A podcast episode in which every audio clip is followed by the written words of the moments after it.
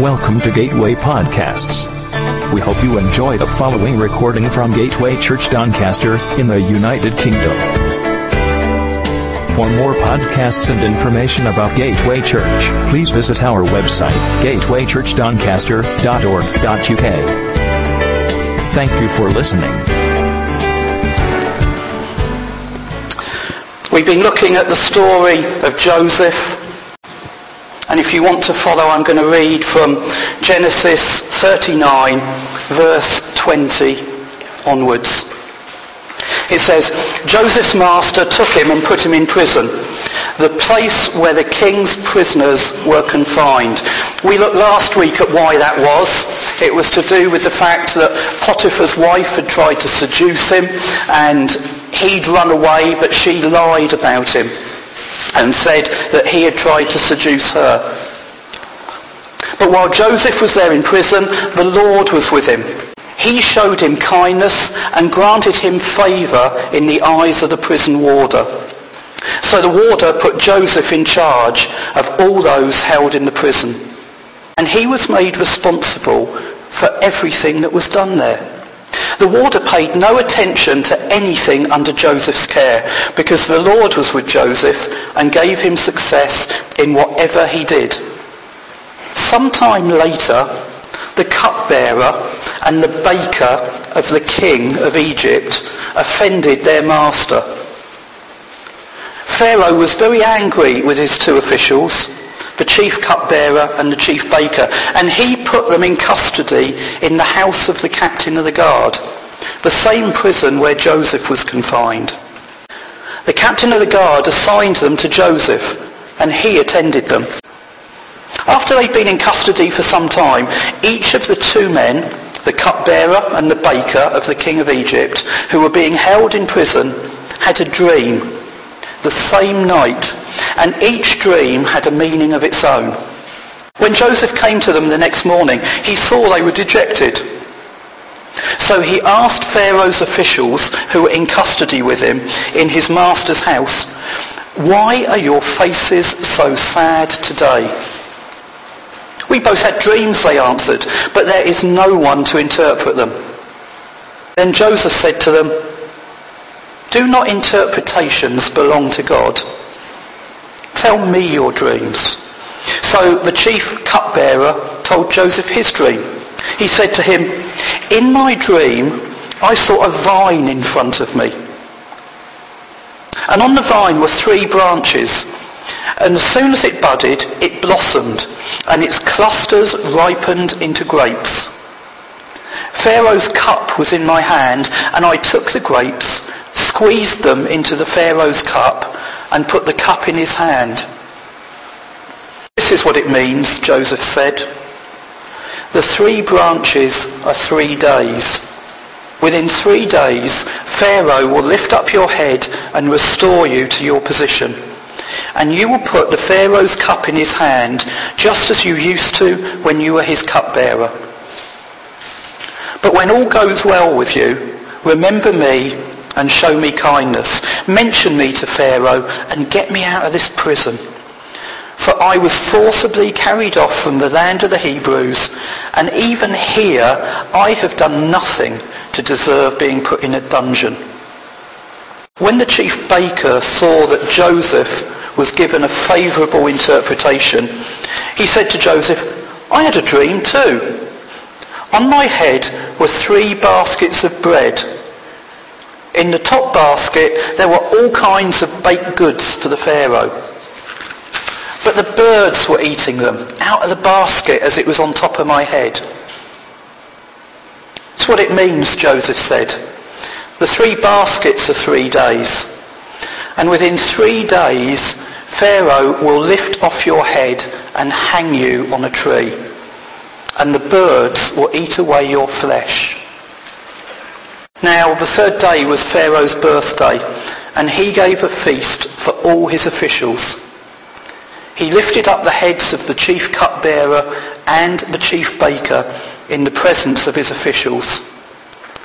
He restored the chief cupbearer to his position so that once again he put the cup in Pharaoh's hand. But he hanged the chief baker just as Pharaoh had said in his interpretation. The chief cupbearer, however, did not remember Joseph. He forgot him. Last week we looked at how Joseph had been given great responsibility and resisted temptation and yet ended up being thrown into prison. He'd been full of integrity. He'd resisted sin and at great cost. And I finished by talking about someone called Eric Liddell who ran in the Olympics and who at the end of a race was lifted shoulder high. Joseph wasn't. He wasn't carried high by an exultant crowd. Instead, he was lied against, ridiculed, and thrown into prison. Honouring God doesn't always bring acclaim. It doesn't always make you popular with the crowd. And Joseph's integrity had cost him everything. But if we could just see that story from heaven's perspective, we would probably have seen angels rejoicing over what Joseph was doing, even as people were casting him into prison. From God's viewpoint, Joseph had triumphed. He was on course and he was ready for the next phase of what God was going to do to prepare him for his destiny. You know, God carefully and sometimes painstakingly orchestrates the details of our lives. We all know that salvation is free, but actually the preparation for spiritual authority is often costly and difficult. Joseph was in the furnace. He was in a tight spot. We read in Psalm 105, it's talking about Joseph, it says, he, that's God, called down famine on the land and destroyed all their supplies of food. But he sent a man before them, Joseph, sold as a slave. They bruised his feet with shackles, his neck was put in irons, till what he foretold came to pass, until the word of the Lord proved him true. The word of the Lord proved him true. The word of the Lord refined Joseph. It proved him true. We see something similar when we read of Elijah. He, he, was an amazing man, and really, he'd hardly got going when God directed him to the brook at Cherith to be fed by ravens. And day after day, they were hot, dusty days. A meagre trickle of water dwindled to nothing, and he was faced with a drought. Elijah probably sat there and looked upon that anxiously. And at last God stepped in. He said, Elijah, go to Zarephath, where I've commanded a widow woman to feed you. There was one thing God forgot to mention though. You know, here he was saying to Elijah, I've commanded a widow woman to feed you. Go and find her. What he forgot to mention was that widow woman herself was starving and at death's door. And so Elijah arrives there and what he discovers is all sorts of tests awaiting him. What he thought was his salvation, a woman with food who was going to feed him, became a series of challenges. While he was there, that widow's only son was going to die. It's interesting, even the name of the place, Zarephath, means a place of refining. God took Elijah to a place of refining to test him. And that's what he does with us. From time to time, he puts us in these hot, difficult places to refine our lives. When we tell God we want to serve him, that we want to give him our life in order to see his kingdom come, He tests us. He tests us to see whether this is what we really want. He tests us to the point where we're tempted to ask, how much longer is this pressure going to last? I can't understand why it is so prolonged, why it is so difficult, and why it just doesn't come to an end. Why did Elijah have to go from one pressure to another? The answer's simple, and it's because God had great plans for him. He was going to stand in front of the whole nation of Israel and call down fire from heaven. He was going to pray and open the skies after three years of drought. God doesn't put you in positions like that without testing you first. We've spent two and a half years laying the foundations here for a church. And that work still carries on. Even what we're teaching and talking about now is laying foundations. And there's an important reason. There's a, a reason why we've spent so long doing that. It's because if God wants to build something significant here in this church, we need to make sure those foundations are right and sure and solid. And that's what he does in our lives when he tests us. So when you question why life is so difficult, God's actually already given the answer. It says in John 13 verse 7, you don't realize now what I'm doing, but later you'll understand. If you look at Psalm 66, it says verse 10 onwards, for you have tried us, O God. You have refined us as silver is refined. You've brought us into the net.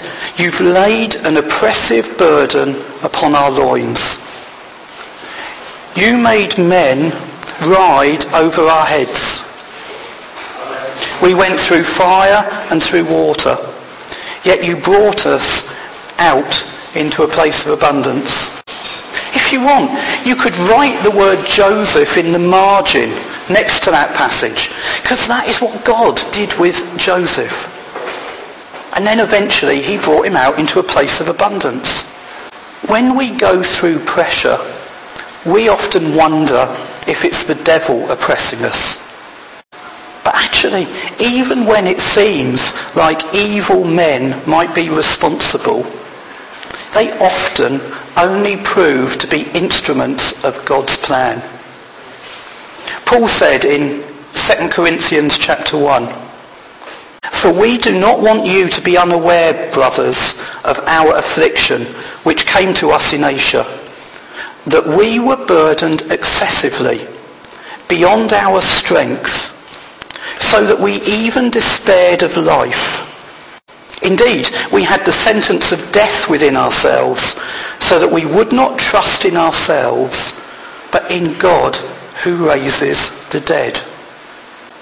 And a bit later on in chapter 4 he continues, But we have this treasure in earthen vessels, so that the surpassing greatness of the power will be of God and not of ourselves.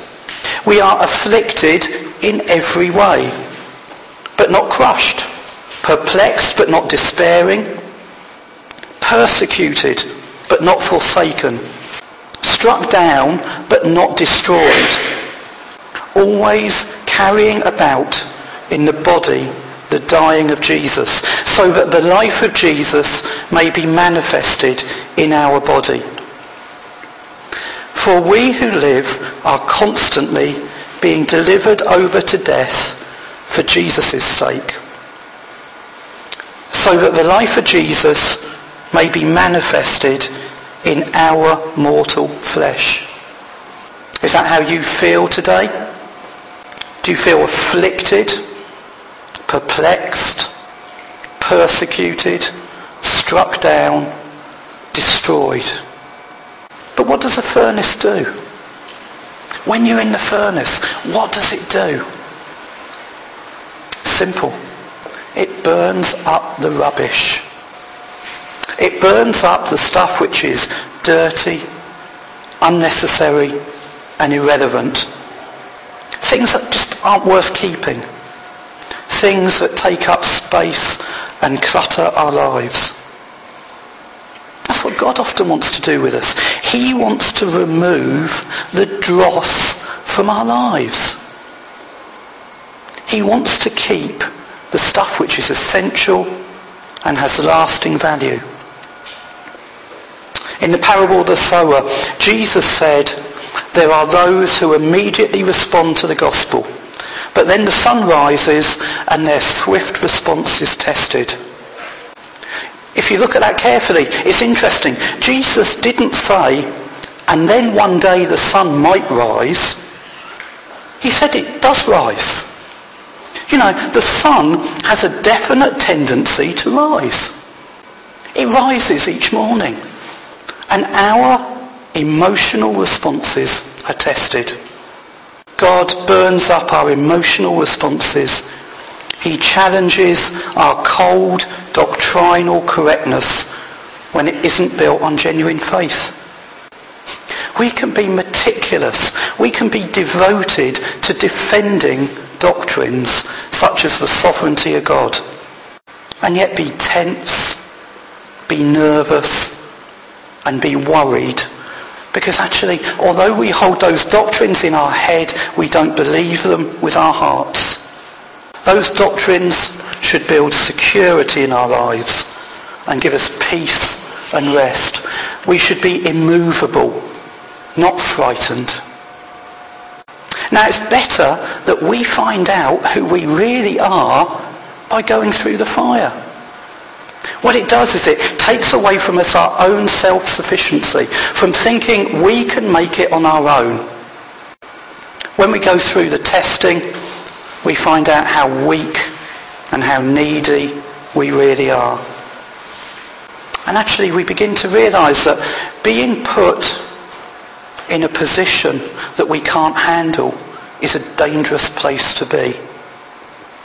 God is preparing his church for end time prominence. It says in scripture, she will arise and shine and the nations will turn to her. They will turn to. The brightness of the church's rising. And then the mountain of the house of the Lord will rise above all other mountains and all the nations will flow to it. And that is the high position the church will have. So it's natural God wants every stone in the church to be tried, tested, safe and secure, and able to handle the glory as well as the pressure. When we go through these times, it's easy to feel tossed around by the storm, to feel afflicted, and to feel there's no comfort. And some people I know even question their salvation. But we need to be careful. There's three wrong ways that Scripture warns us about in how we respond to such times. In Hebrews 12, verse 5, it says, My son, do not regard lightly the discipline of the Lord. Don't regard it lightly. Don't shrug it off. Don't fail to respond to God's dealings in your life. It then goes on to say, don't faint when you are reproved by him, as some children do when you correct them. They think you're against them, and they just collapse and wallow in self-pity. Don't faint. And then 10 verses later or so, it warns us to make sure that no bitter root grows up to cause trouble. God trains us. And the pressure he puts us under is a benefit to those who are trained by it. So how did Joseph survive? What made him succeed through this whole experience?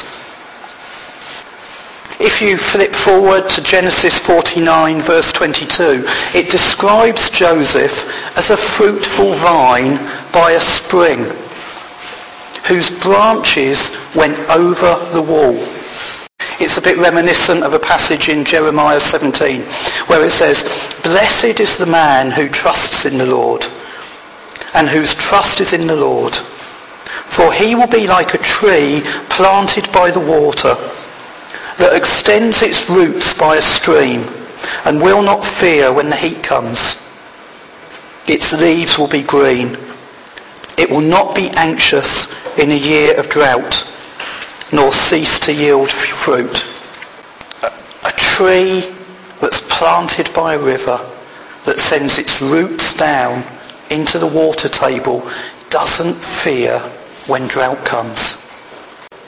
Joseph was in the furnace, but his roots were in the stream. He was still trusting God. And not only did he continue to bear fruit, we saw it. Everybody trusted him. Even though he'd been thrown in prison, they effectively gave him the keys to the prison and put everything under his charge. Not only did he continue to bear fruit, but he climbed up over the wall. He didn't only keep to himself what God was doing, but he blessed those around him. He blessed Potiphar's house and he blessed his fellow prisoners. What's interesting is, in spite of his own needs, when the baker and the cupbearer were distressed and upset, he said to them, why are you looking so sad? And he still had something to give them because he had enough grace for himself and for others. He'd retained his confidence in God. How easy do you think he could have thought? Huh, I used to have dreams too. They've never come true. If I were you, I'd forget it. I used to have dreams, but I've grown up now. But he didn't say that. His immediate reaction was to say, tell me your dreams, I will give you the interpretation.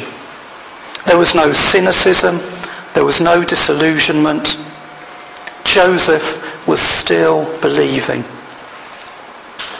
When you look at his life, since he'd had his dreams, everything had gone wrong. But he still believed.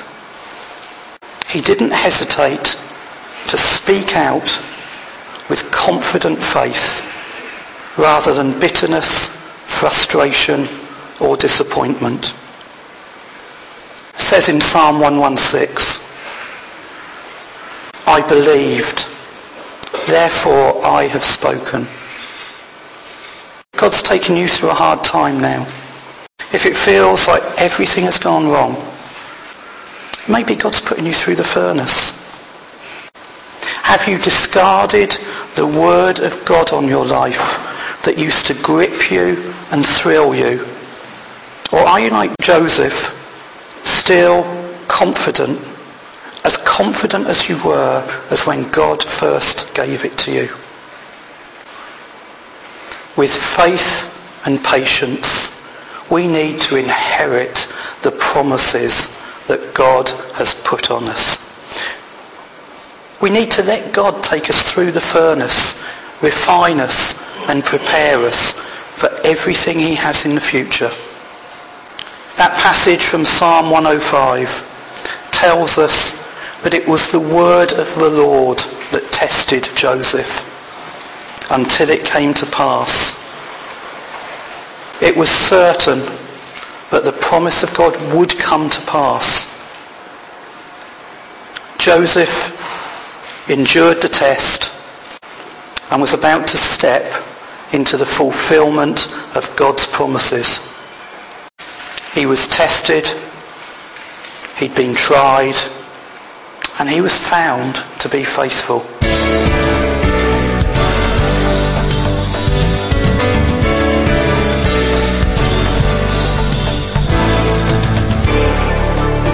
We hope you enjoyed this podcast.